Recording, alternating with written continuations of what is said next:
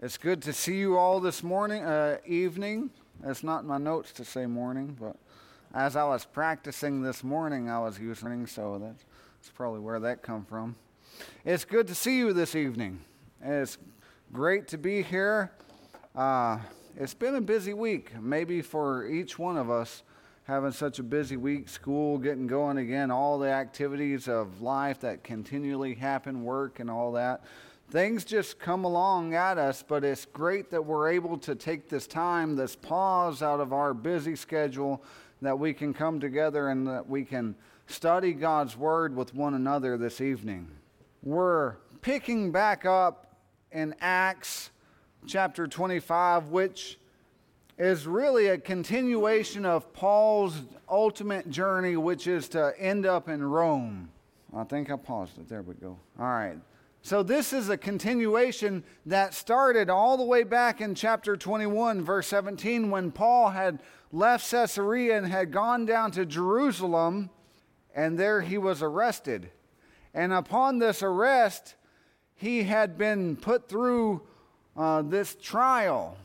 And of course, he, he ends up being scourged, and he asks, is it lawful for you to scourge a Roman citizen? And anyway, it gets him to where he's detained for this whole long period of time. And so it all happened at Jerusalem.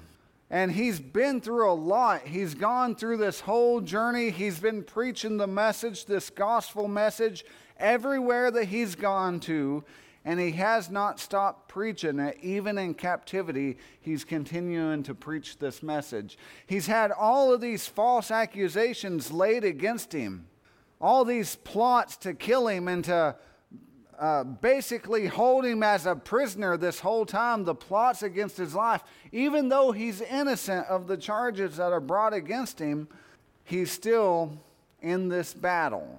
And so, as we come to where we are this evening, we're still in the Jerusalem area and in the Caesarea area. And I forgot to put a map on the board. So if y'all can see this map, uh, this little dot over here, y'all, y'all don't, okay, well, y'all know if y'all looked at Justin's map, the prior week, you know that's where we still are in that same area. We haven't left yet. But even though this is considered his journey to Rome, this is at, about where it happens because tonight Paul is going to appeal to Caesar. So, in verse number one, he says, Now when Festus had come to the province after three days, he went from Caesarea to Jerusalem. And so here, Festus who is Festus? Well, he's now the new governor of the region of Judea. Essentially, he's the same position and power that Pontius Pilate was. And so he's taken over for Felix, who was hated by the Jews. And not just because Felix wouldn't give Paul to the Jews for one of their plots to kill him, you know, just, hey, bring back out so that we can have our way with it, so we can kill him. Felix wouldn't do that. And so now, as Festus is taking the place of Felix, you have Paul still being held captive there, even though Felix couldn't find anything wrong with him.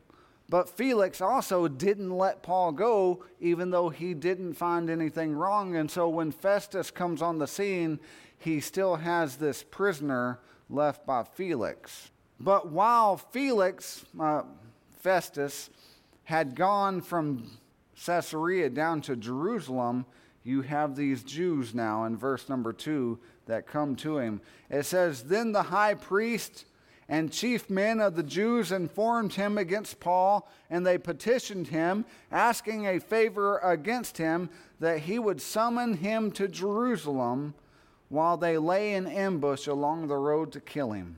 So remember, when Paul was first arrested at Jerusalem, this whole plot had happened once before, where they had gone to the commander of that army who they were like, hey, bring him back out, and whenever you bring him out, we're going to kill him. And of course, the sister son was it Paul's sister's son, had gone to that commander and said, Hey, this is what they're planning on doing. And that's when that commander had surrounded Paul with these uh, army of soldiers, the two centurions, and all these horsemen, and all this maybe overkill for the situation. But he sent Paul from Jerusalem up to Caesarea in order to protect Paul, that Roman citizen. And of course, the Jews, they had gotten mad. They had ripped their clothes. They had thrown dust in the air, which never made any sense to me. Maybe just in the wrestling world it made sense, but not in this case. It, ne- it doesn't make sense. They rent their clothes. But they had petitioned of Festus. They came to him. They said, Hey, we want to ask a favor of you. Felix wouldn't do this for us, but maybe you will. Look at what happened. We got Felix kicked out of this position, and now maybe if you will just have favor with us, then we'll have favor with you. Why don't you bring Paul back down to Jerusalem and we'll lie in wait and ambush him? But Festus in verse 4 says, He answered that Paul should be kept at Caesarea and that he himself was going there shortly. Therefore, he said, Let those who have authority among you go down with me and accuse this man to see if there are any faults in him.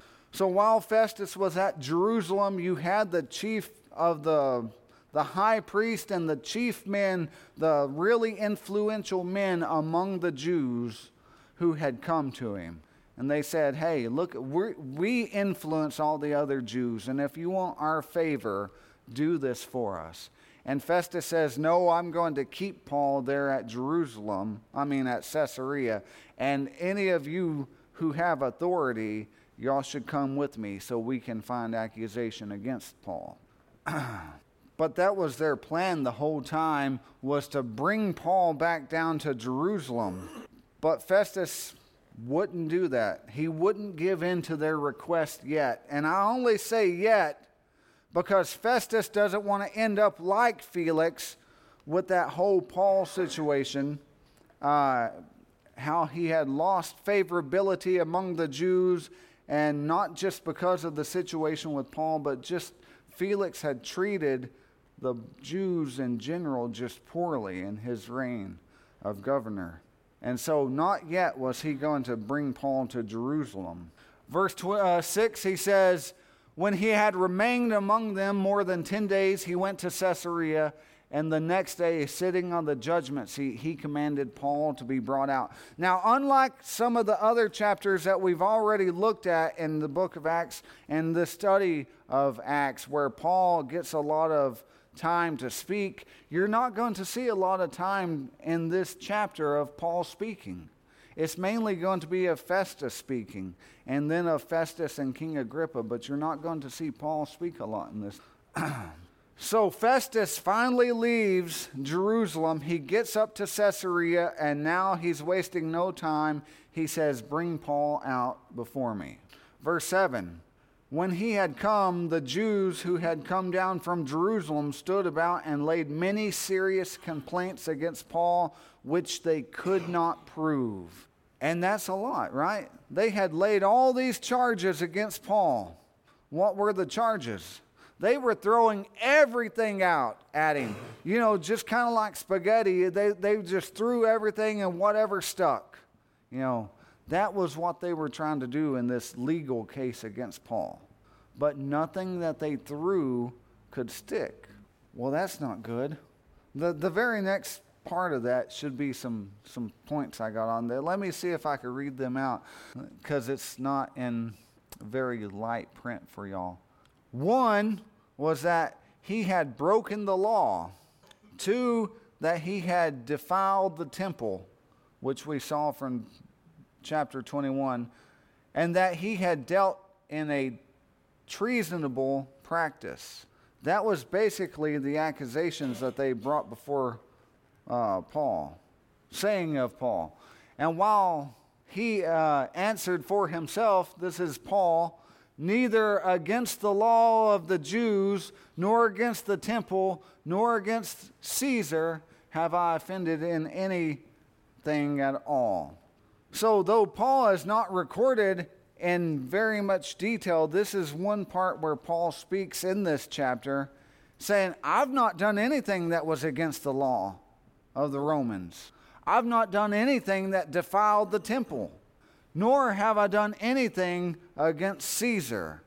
And again, all the things that they accused Paul of doing, he, well, he broke the law. Well, which law did he break? Prove that he broke the law. They couldn't. Uh, he, he defiled the temple. Well, how did he do that? You know, show us how he did that. They couldn't do it. None of the things that they brought against him, he's offended Caesar. Well, how? None of those things could stick. But Festus, wanting to do the Jews a favor, wait a second. We saw that just a little bit ago, didn't we? Where they came to him, they said, Hey, do us a favor. So Paul defended himself against the Jews, these Jews that had authority among them that had come with Festus back to Caesarea. They said, Hey, we want you to do us a favor. He says, Come back to Caesarea. Well, here it is. Paul has answered all these accusations that were brought against him. And now Festus says, Well, hey, he's wanting to do the Jews a favor. What was that favor that he was wanting to do? Bring him back to Jerusalem. He answered Paul and said, Are you willing to go to Jerusalem? I wonder what was going to happen there, you know? And there be judged before me concerning these things. So the plot was there. And not necessarily of a divine intervention for Paul here, but Paul, oh, well, y'all can't see that neither. It, we'll go on, it doesn't matter. So Paul said, I stand at Caesar's judgment seat where I ought to be judged. To the Jews I have done no wrong, as you very well know, because Festus couldn't find anything wrong. For if I am an offender, or if I have committed anything deserving of death, I do not object to dying. But if there is nothing in these things of which these men accuse me, no man can deliver me to them. I appeal to Caesar. Now, as I was studying on this, a lot of commenters on this very uh, statement of Paul and his appealing to Caesar said Paul made a mistake.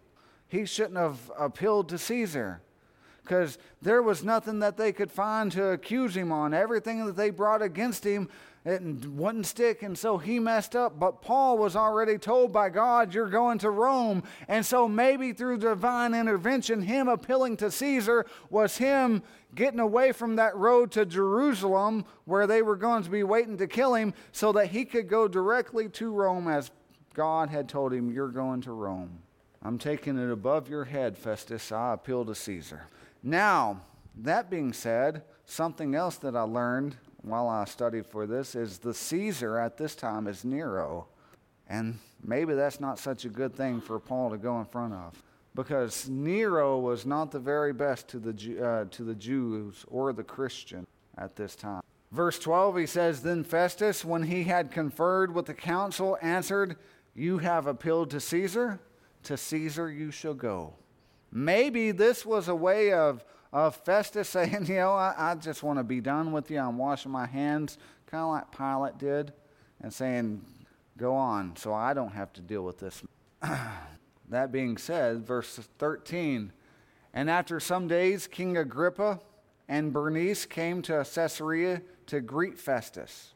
And when they had been there many days, Festus laid Paul's case before the king, saying, There is a certain man left a prisoner by Felix about whom the chief priest and the elders of the Jews informed me when I was in Jerusalem asking for a judgment against him.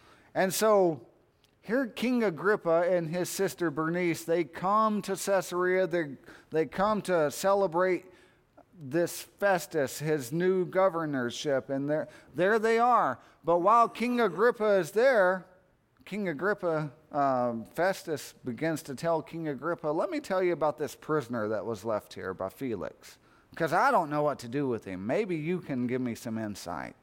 Who is King Agrippa? Well, King Agrippa, that's King Herod Agrippa II in this instant, and his sister Bernice, they came to Caesarea to congratulate Festus on his new appointment.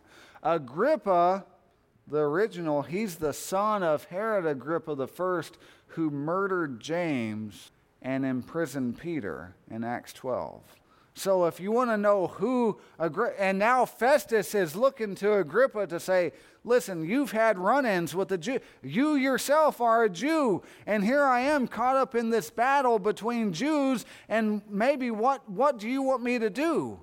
You see, because Festus is in this place, maybe between a rock and a hard place, because Paul has appealed to Caesar, but Festus doesn't know what to say. He doesn't know what to write against him to say, he's guilty of this or that, and he's appealed to you, and this is what's charged against him. He had no charges to bring before Paul. So let me ask you, King Agrippa, what do you think about Paul and his case? And so for the rest of this chapter, it's basically King Agrippa telling, or Festus telling King Agrippa what Paul, what the charges had been and what uh, Paul's answer had, and what can we do about it. So in verse 16 it says, To them I answered, It is not custom, that's Festus talking about to the Jews.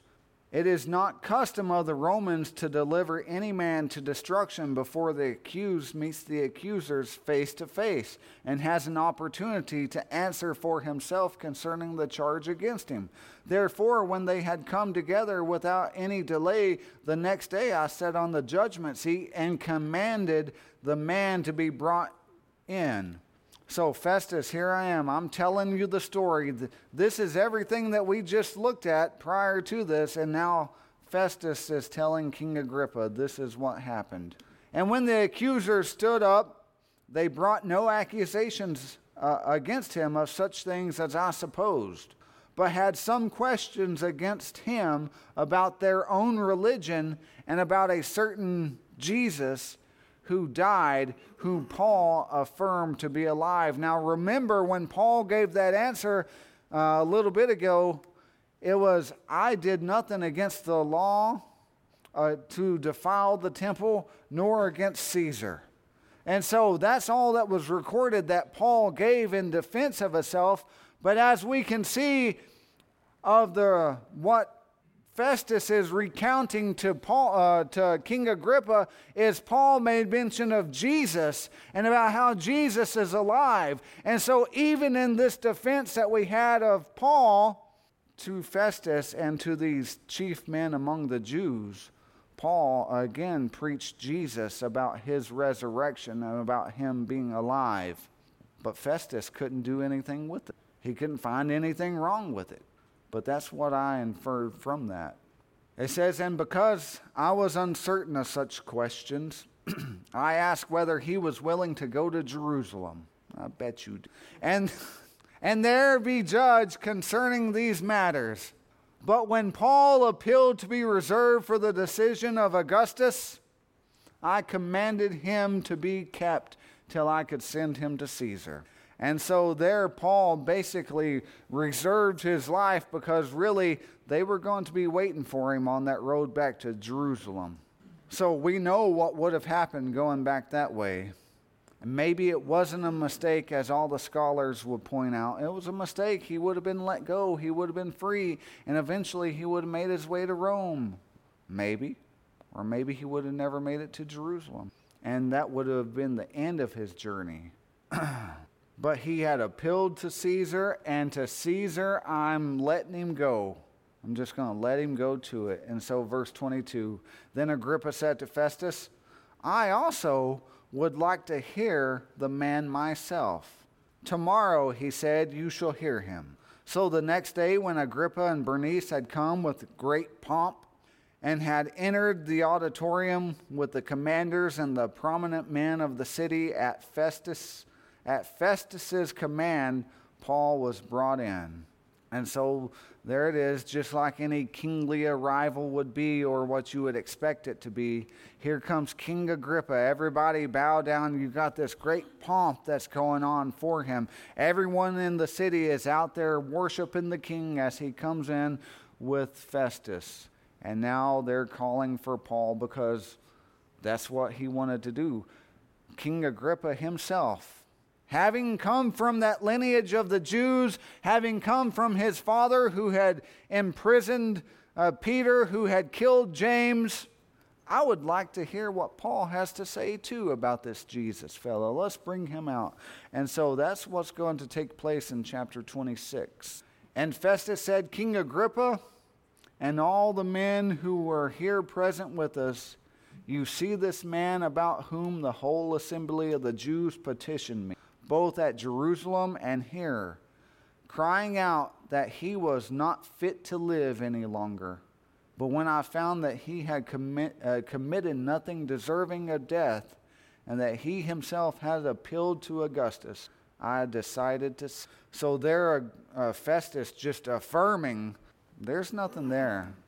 Even though they brought these accusations against Paul, they said he defiled the temple. They say that he's been treasonous against Caesar, against Rome, that he's broken the law in some manner. I found nothing. They could prove no charge that they laid out. But he appealed to Caesar, and so I'm bringing this is that Paul who I've been talking about. And so the last two verses there I have nothing certain to write to my Lord concerning him.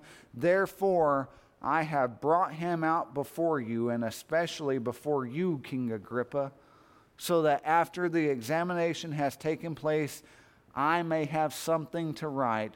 For it seems to me unreasonable to send a prisoner and not specify a charge against him. And so that was the whole purpose and plot of why he wanted Agrippa to examine Paul. Not that he could lay a charge against Paul himself, but that he could find some fault in Paul that whenever he appealed to Caesar, he could write it out. This is the charge laid against him. And so we'll, we'll see in the next chapter what exactly this could be as he faces King Agrippa next. And so the lesson is yours this evening.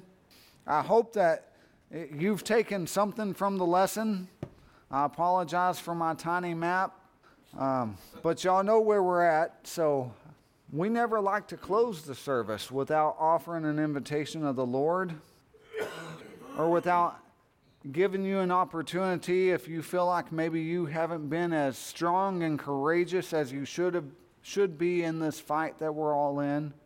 We all face the accuser daily. The devil accuses us before God.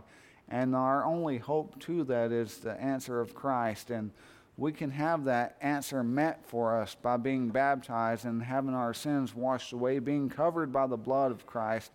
Maybe you're here tonight, you've never done that. You have that opportunity to do so. But likewise, if you're here tonight and you have found that your faith has faltered a little, you need the prayers of the church for strength to overcome whatever obstacles that you may be facing we stand ready to assist you and we invite you to sing the song selected.